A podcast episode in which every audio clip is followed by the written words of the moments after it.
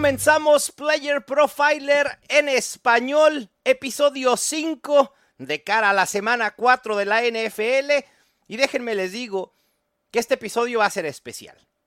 Y quizá no en el buen sentido de lo que significa que deba ser especial.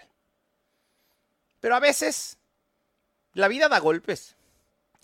Y esos golpes y esas derrotas dejan una mayor lección, una mayor enseñanza que quizá las victorias.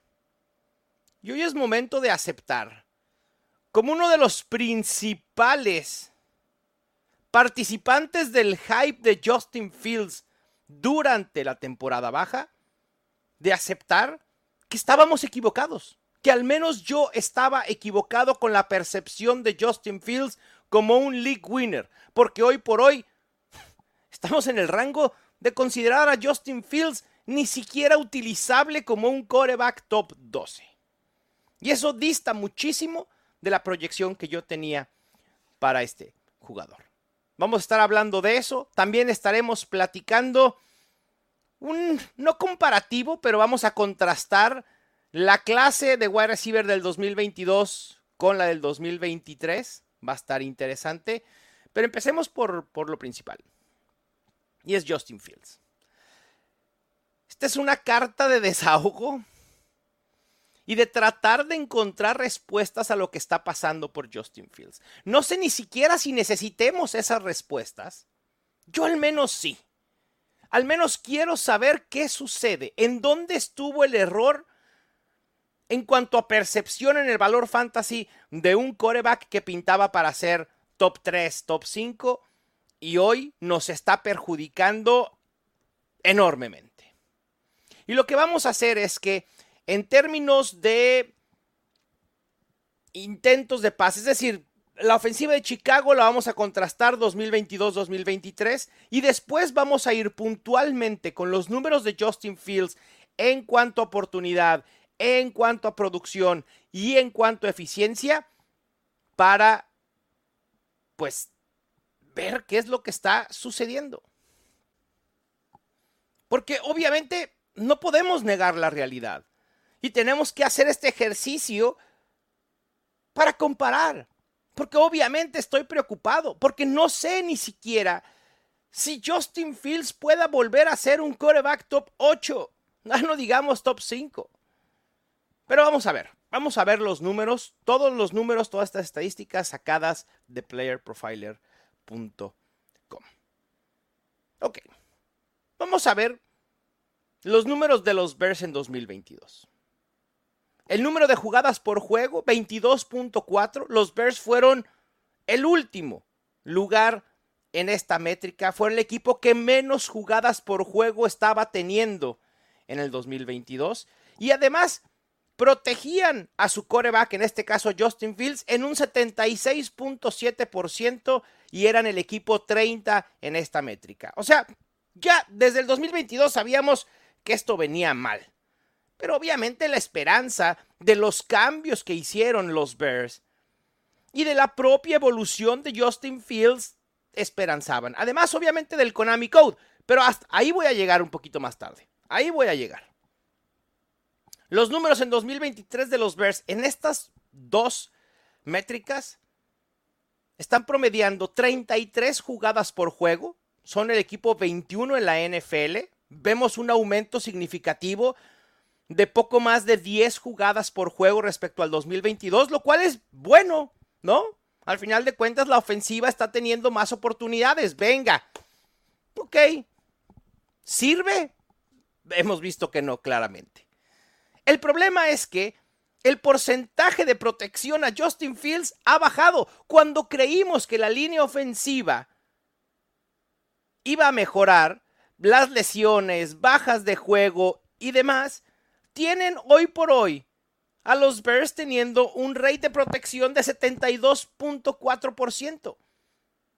Una diferencia de 4 o 5 puntos porcentuales es bastante. Justin Fields está siendo vulnerado mucho más por defensivas, está siendo presionado mucho más por las defensivas. Y eso obviamente está afectando en el juego de Justin Fields. Y mientras los Bears no logren proteger a Fields, hay pocas esperanzas de que esto pueda mejorar. Vamos a hablar ahora de los números de oportunidad, en específico de Justin Fields. Ya habíamos visto que los Bears han tenido un aumento de 2022 a 2023 en jugadas ofensivas por juego. ¿Qué tanto ha impactado esto en las oportunidades para Justin Fields? En el 2022 promediaba 21.2 intentos de pase por juego. En el 2023, 29.3. Bien. Ok. Eso era parte de la evolución que esperábamos de Justin Fields, que pudiera lanzar el ovoide más. El problema es que también Justin Fields o los Bears en general están limitando el brazo del el coreback en profundidad. En el 2022 promedió 3.2 intentos de pase profundos por juego. En lo que va del año de 2023, 2 por juego. Quiere decir que está intentando jugadas, menos jugadas explosivas en cada semana. Y además, en intentos de pase en zona roja, 2.46 por juego en 2022, 2.33 por juego en 2023. Ahí sí, no hay mucha diferencia. Sinceramente, es casi lo mismo. Los Bears llegan poco a zona roja, por lo que hay pocos intentos de pase. Y esto es relevante y ya verán por qué es relevante en unos momentos. En cuanto a producción se refiere, yardas por pase, en el 2022, 149.47. En el 2023, 175.33. Son números muy bajos, pero la realidad es que hay una mejoría. Digo, no significativa. Y hemos visto cómo, cómo es posible que teniendo una mejoría en yardas por pase por juego, Justin Fields esté produciendo menos en fantasy de lo que lo hacía el año pasado. Ya veremos también por qué. En cuanto a air yards, es decir, las yardas que consigue un coreback desde que suelta el balón y hasta el punto de la recepción, sin contar las yardas después de la recepción. Y aquí es una de las cuestiones en las que están fallando los Bears. Tiene que ver mucho con la limitante de que no están permitiendo a Justin Fields o Justin Fields propiamente no está intentando pases a profundidad. En el 2022 promediaba 189 air yards por juego. En el 2023, 97. Esto sí es dramático el bajón que ha dado en ese aspecto. No sé si tenga que ver con la ofensiva propiamente o con una desconfianza que se tiene Justin Fields. Ya, la verdad es que ya ni siquiera lo sé. Y luego vemos, vamos a intentos de pase bajo presión. En el 2022, 4.27. En el 2023, 7. Siete intentos de pase bajo presión por juego para Justin Fields. ¿Se acuerdan lo del rate de protección? ¿Se acuerdan lo de la línea ofensiva? Ahí está. A Justin Fields lo están presionando más y esto está impactando negativamente. Al coreback hay que protegerlo. Es así de sencillo. Y por eso, en su momento yo decía que Roshan Johnson se adecuaba mejor a lo que pretendía o debería pretender esta ofensiva porque Roshan Johnson en protección al quarterback es mucho mejor que Khalil Herbert. Y eso ya lo estamos viendo. A partir de la semana 2 lo empezamos a ver, en la semana 3 quedó claro.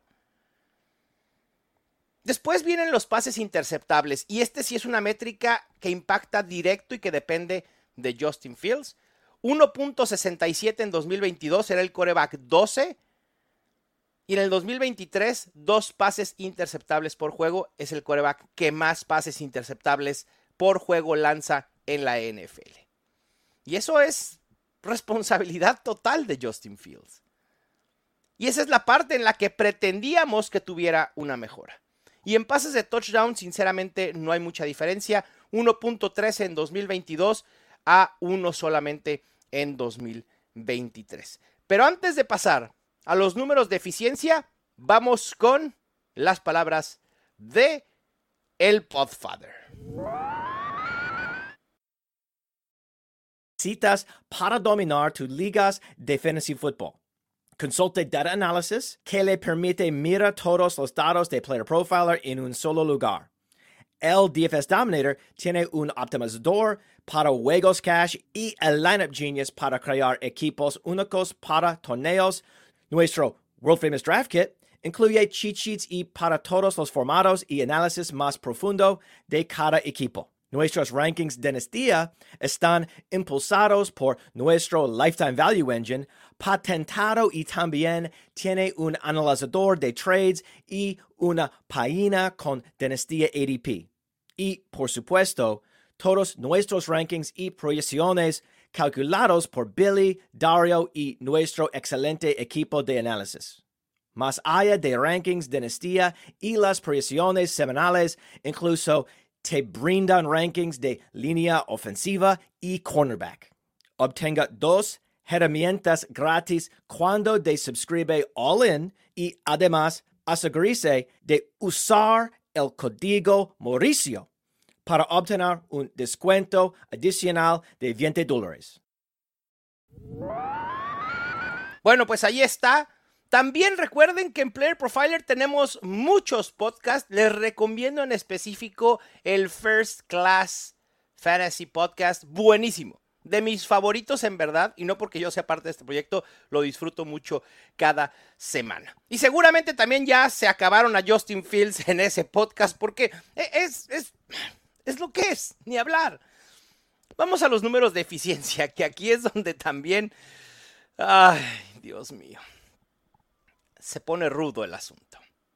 Yardas por intento de pase de Justin Fields. En el 2022 era el coreback 17 con 7.1. Hoy por hoy es el coreback 23 con solo 6 yardas por intento de pase.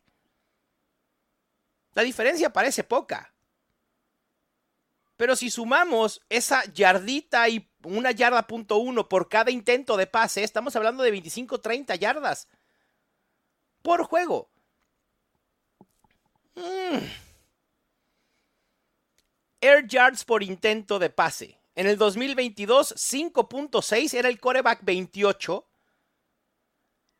Pero esto todavía empeoró en 2023 porque con 4.4 air yards por intento de pase es el coreback 33. O sea, ni siquiera se, se cuela a los mejores 32. Esto es terrible.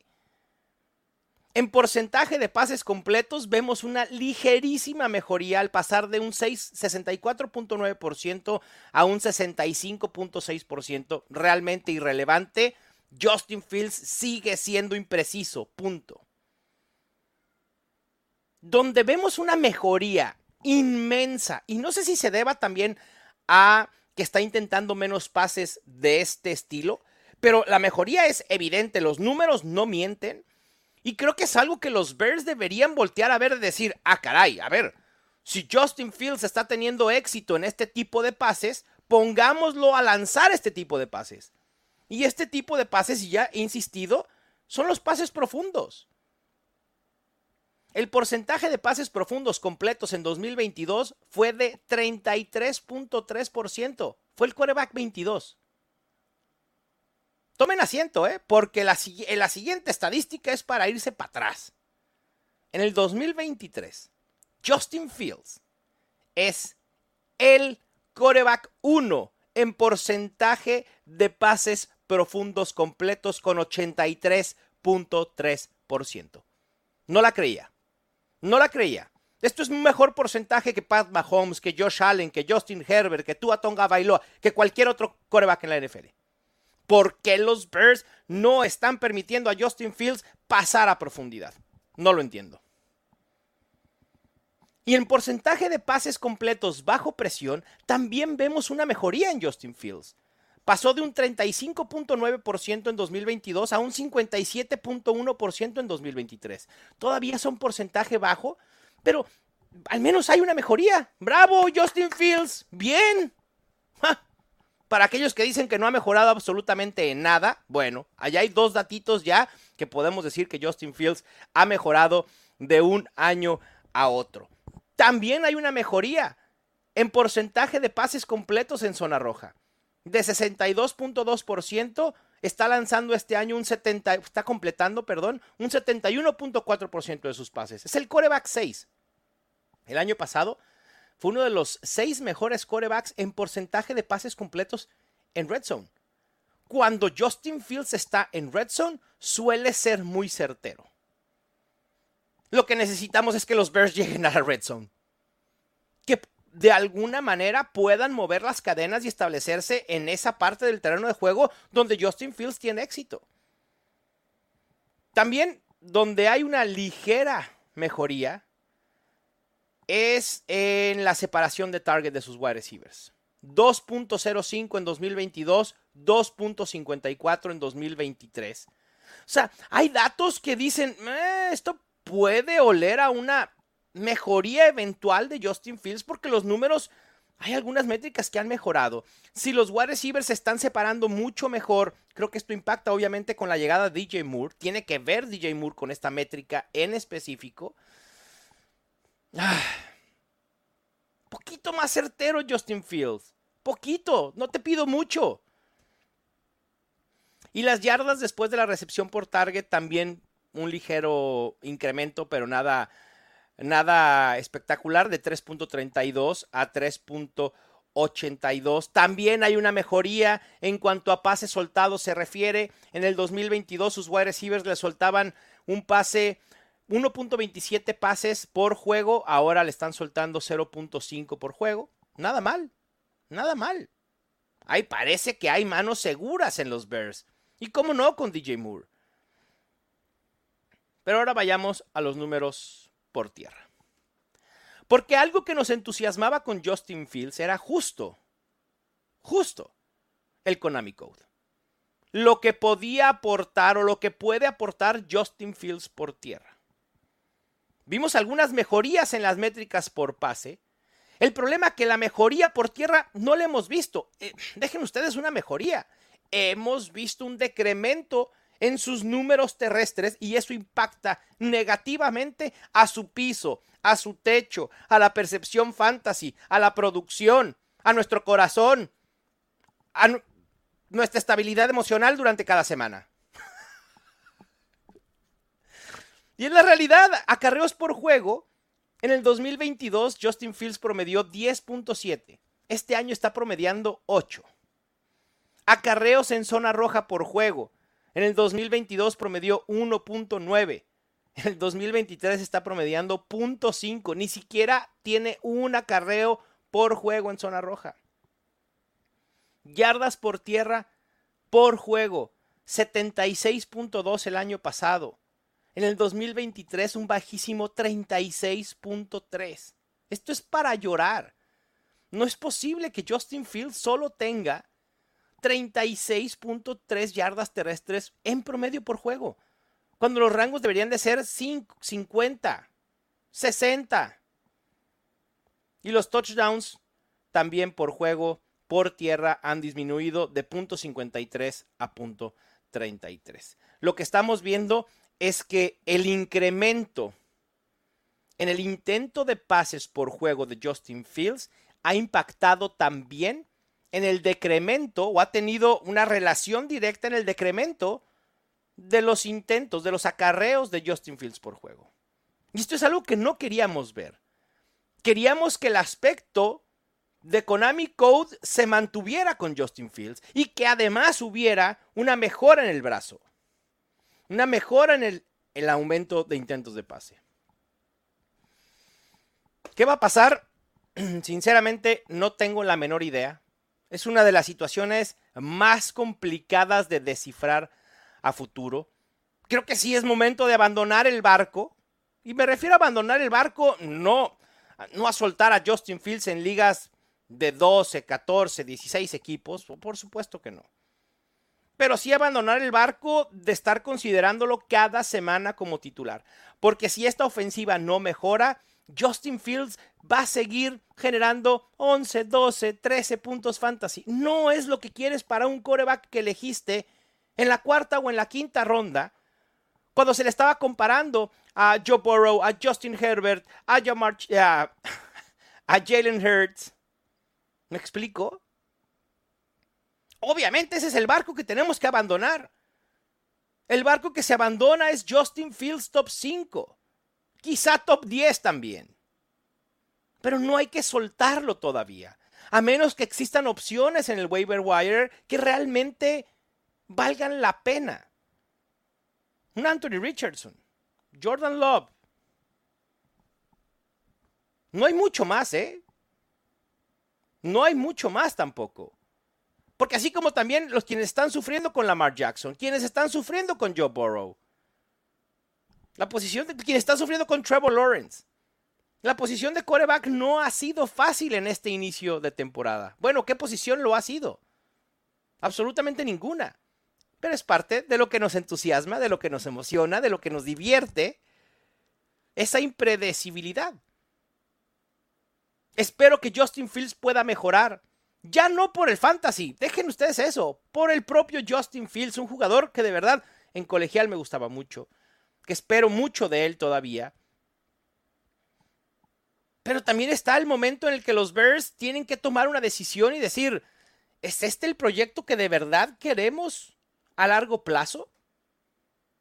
Porque esa decisión la tomaron hace algunos meses y la respuesta fue un rotundo sí. Cuando enviaron el primer pick global a los Panthers, en ese momento los Bears hicieron una inversión a largo plazo en Justin Fields. Es momento de reconsiderar esa inversión si esa inversión va a redituar o no va a redituar. Y si será mejor ir a buscar a otro coreback en el draft, sí, Caleb Williams. Porque con el triunfo de los Cardinals ante los Cowboys, señores, los Bears están en posición para ser el peor equipo en la NFL y llevarse a Caleb Williams. Y eso sería un giro espectacular en la franquicia. Porque Caleb Williams tiene un talento irreal. Quien se lleve a Caleb Williams se va a llevar un talento generacional. Esa es la realidad. Vamos a ver qué sucede con Justin Fields. ¿Ustedes cómo se sienten al respecto? Sé que muchos invirtieron en Justin Fields, ya sea porque creían en él, porque escucharon mi consejo. Una disculpa. Insisto, deja más lección las derrotas que las victorias. Ni hablar. Es lo que es. Lo bueno que la posición de coreback en fantasy fútbol es de alguna manera reemplazable.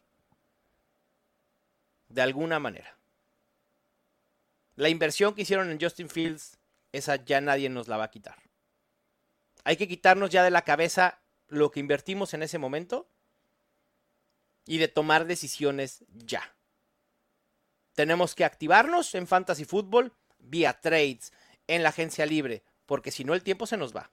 Ya tres semanas. Sobre todo si estamos 0-3, es momento de activarnos, de ponernos las pilas, porque todavía hay tiempo para enderezar el barco. Así como espero que también haya tiempo para que el barco de los Bears se enderece. Y no solo por Justin Fields, sino también por Roshan Johnson. Porque yo veo que puede haber un potencial interesante en Roshan Johnson. Pero mientras esa ofensiva no mejore, ¿valdrá la pena eh, alguna opción de los Bears a considerar en fantasy fútbol en estos momentos? La respuesta a priori, obviamente depende del contexto de cada uno de sus ligas, pero la respuesta a priori es no, para nada. Bueno, pasemos de este trago amargo con Justin Fields. No sé si, no sé ni siquiera si decir un tanto esperanzador, porque no lo es. Y pasemos a hablar de los wide receivers. Cuando la clase 2022, cuando todo el off-season estuvimos hablando de, uff, los wide receivers de segundo año, ¿Qué hay que buscar en un wide receiver para determinar un posible año de explosión? Y una de las constantes era talento, buena situación capital del draft y segundo año. ¿Y qué pasó? ¿Y qué pasó?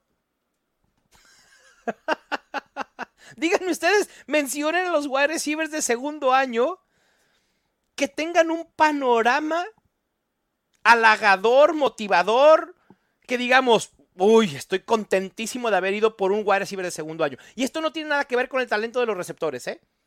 Tiene que ver con que las situaciones en la NFL son muy cambiantes.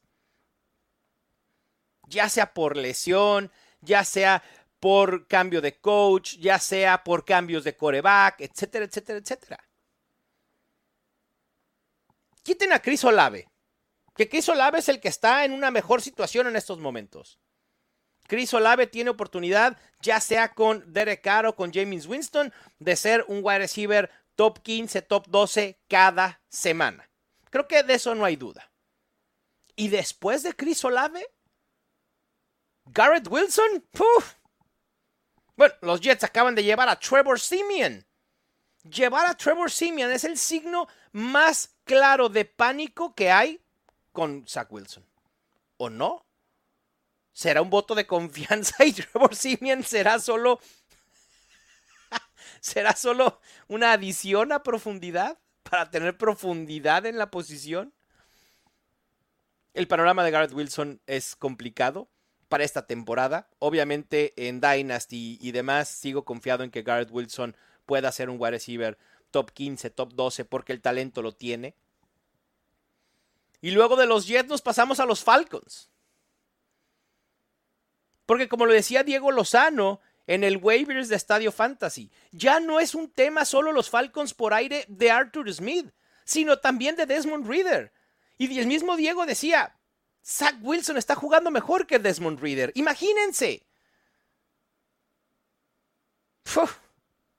Desmond Reader está fatal. Y esto obviamente impacta en Drake London. Un wide receiver de segundo año que decíamos puede ser año de explosión. Preveíamos una mejora ofensiva. Pues no. Marcus Mariota parece que era una mejor opción que Desmond Reader en la posición de coreback. Los pases determinados como completos, digo, como atrapables, están por los suelos para Desmond Reader. Y esto ha impactado en Drake London. Jahan Dodson, lo mismo. Un panorama nada entusiasta con Sam Howell. Ni él ni Terry McLaurin han podido explotar. ¿Y qué decir de Traylon Burks? Traylon Burks puede ser uno de los grandes boss de esta camada. Y muchos lo advirtieron, ¿eh? Y en su momento yo lo dije, me parece que estamos cambiando a un jugador élite en la NFL por un prospecto que no sabemos ni siquiera si va a ser una opción a largo plazo. AJ Brown por Traylon Burks. Qué triste. Y lo siento por Traylon Burks y lo siento por mis Titans. Pero Traylon Burks no es una opción. En general, ninguna. La ofensiva de los Titans también es otra que ha decepcionado, que tampoco debería sorprendernos. Ryan Tannehill ya venía teniendo muchos problemas desde el año pasado.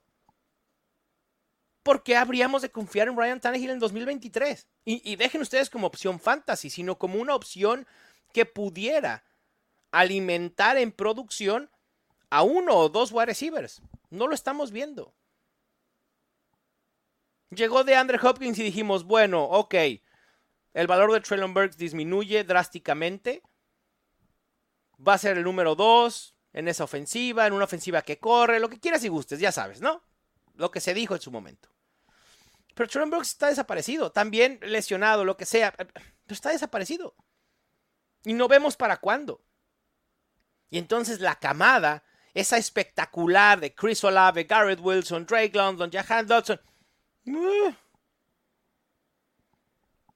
porque hay que recordar que el año pasado, y esta va a ser una muy buena transición para empezar a hablar de la camada 2023, de la clase 2023 de receptores, no hay que olvidar que el año pasado, en estos mismos momentos, después de la semana 3, Drake London era el wide receiver 14 en puntos fantasy, Garrett Wilson era el 15, Chris Olave era el 21 y Jahan Dodson era el 32. ¿Y qué dijimos en su momento? ¡Wow! ¡Qué gran clase de wide receivers tenemos! Y sí, como se dice, talento hay, solo falta apoyarlo. El problema es que no hay cómo apoyarlos, porque Garrett Wilson no le podemos mandar un coreback de regalo. Ojalá pudiéramos. Ahí está Kirk Cousins, ahí está Ryan Tannehill, Vikings.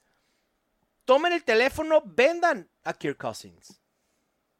Otro equipo que va a 0-3. Es momento de darle la vuelta a la página. Los Vikings con Kirk Cousins no van a llegar a ningún lado. No sé si los Jets vayan a llegar a algún lado con Kirk Cousins. Pero por lo menos nos daría esperanzas en el valor de Garrett Wilson para esta temporada. Drake London no se ve como tiene que llegar el momento en la temporada, y creo que va a ser pronto, en la que los Falcons digan, no podemos seguir con Desmond Reader como coreback titular, y volteen a ver a Taylor Heineke. Y Taylor Heineke hemos visto cómo en el pasado tuvo semanas productivas hacia sus wide receivers Terry McLaurin y el propio Jahan Dodson. Creo que Taylor Heineke pudiera ser una gran opción para los Falcons. Gran opción entre comillas, ¿eh? y con la mesura de vida. Pero pudiera ser algo que salve a Drake London.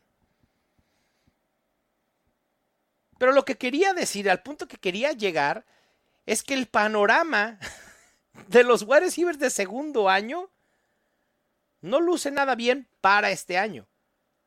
Cuestión contraria a lo que sucede con los wide receivers novatos. ¿Quién iba a decir que después de tres semanas de fantasy fútbol podíamos decir que el panorama de los novatos, de los wide receivers de primer año, sería mejor que el de los wide receivers de segundo año. Porque empecemos. Jordan Addison en una gran posición. Ha estado subiendo en utilización. Ha tenido números constantes, ha sido productivo. ¿Qué importa que esté Justin Jefferson? Le va a ganar el puesto a KJ Osborne eventualmente, probablemente esta misma semana. Safe Flowers teniendo números impactantes arriba del 33% de target share, rangos que ni siquiera Marquise Brown tuvo en sus mejores épocas con los Ravens. Puka Nakua, que salió prácticamente, no quiero decir de la nada, pero que pocos lo tenían en el radar. Debro, Derek Brown, él estuvo siempre en el barco. Y hay que darle el reconocimiento. Él siempre habló de Puka Nakua. Y pues el panorama es bastante, bastante bueno. Porque creo que incluso cuando pueda regresar Cooper Cup, si es que regresa, creo que Pucanocua no va a desaparecer. Se va a convertir en el número 2 de esa ofensiva. Tyler Higby ha dado un paso atrás en utilización. Y se ve un gran equipo, ¿eh? Los Rams se ven como un buen equipo. Matthew Stafford está jugando bastante decente o arriba del decente, bien, por, decirlo de alguna manera. Y Matthew Stafford hemos visto cómo en el pasado puede soportar dos opciones de wide receivers prolíficos. O dos opciones aéreas prolíficas. Uno puede ser Cooper Cup y el otro puede ser Puka Nakua. Creo que el sacrificado en un eventual regreso de Cooper Cup pudiera ser Tutu Atwell. Buen panorama para Puka Nakua. Y ahora vamos con los Texans. Tank Dell también con un panorama increíble. Sabíamos que había generado buena química con CJ Stroud en el offseason, que el propio CJ Stroud hace meses en el draft pidió a los Texans que draftearan a Tank Dell porque confiaba en su talento y lo estamos viendo. Las últimas dos semanas es el wide receiver principal de estos Texans. Unos Texans que han sorprendido para bien, sobre todo CJ Stroud. Pero también es una sorpresa CJ Stroud. Porque sabíamos que antes siquiera de poner un pie en la NFL, sabíamos que CJ Stroud era el quarterback más preciso de esta camada. Por arriba de Bryce Young, por arriba, obviamente, de Anthony Richardson. ¿Cuál es la sorpresa con CJ Stroud? Si sabíamos que era un quarterback muy completo y para muchos debió haber sido el primer pick por sobre Bryce Young. Porque Bryce Young tenía ah, algunas incógnitas. También CJ Stroud. Pero lo están haciendo muy bien, CJ Stroud. Me, gusta el panorama, me gusta el futuro de este equipo con CJ Stroud y Tank Dell se va a beneficiar y el panorama luce bastante, bastante bueno. También ahí está Jaden Reed con los Packers en una ofensiva que también ha sorprendido de la mano de Jordan Love, que a pesar de ser uno de los corebacks con peor porcentaje de pases completos, sigue produciendo. Es una ofensiva muy favorable, muy benéfica para fantasy fútbol y esto maquilla un poco las limitantes que pudiera tener Jordan Love, pero está bien, a nosotros no nos importa, mientras siga produciendo, el panorama de Jaden Reed puede ser muy bueno, porque Jaden Reed ya es titular en la ofensiva de los Packers y su rol no va a cambiar cuando regrese Christian Watson y esto es bien importante. Jaden Reed es el wide receiver de slot. Christian Watson alinea por fuera. Obviamente la distribución de targets puedes tener un impacto, pero al final de cuentas el rol de Jaden Reed está seguro. Porque es el rol que ha tenido en estas tres semanas. Y entonces ese panorama es bastante bueno para los novatos 2023. Y después creo que el panorama de Jackson Smith Jigba deberá mejorar. Al menos en utilización. No sé si le alcance para explotar en producción. Porque obviamente tener a DK Metcalf y Tyler Lockett es una limitante a un posible techo. Pero Jackson Smith Jigba deberá estar mejor involucrado y creo que la ofensiva de los Seahawks va por buen camino. Quizá no a los rangos que lo vimos el año pasado, pero bien. Ha funcionado. Y tenemos utilización élite. Además, en buenas situaciones, como le decía, y es algo que no vimos con la camada 2022, o que en estos momentos quizá tienen utilización élite, pero la situación es terrible. Garrett Wilson, Drake London. Safe Flowers tiene el 30% de target share y ha sido target de Lamar Jackson en primera lectura en un 39.7%. Puka Nakua, 34% de target share, primera lectura de Matthew Stafford en 36.5% de sus pases. Eso es relevante porque habla de la confianza que le tiene el coreback a ese wide receiver en específico que se bloquea con él en primera lectura y lo busca.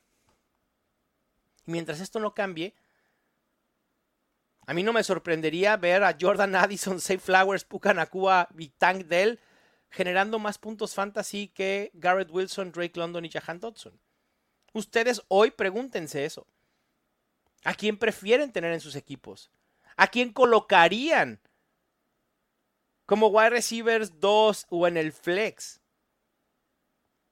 ¿A los wide receivers principales, novatos del 2023 o quitando a Chris Olave a los wide receivers de segundo año, los del 2022. Es una buena reflexión, es una buena reflexión. Bueno, con esto vamos a terminar este quinto episodio de Player Profiler en español. Muchísima suerte en sus enfrentamientos, excepto si juegan contra mí. Esto fue Player Profiler en español.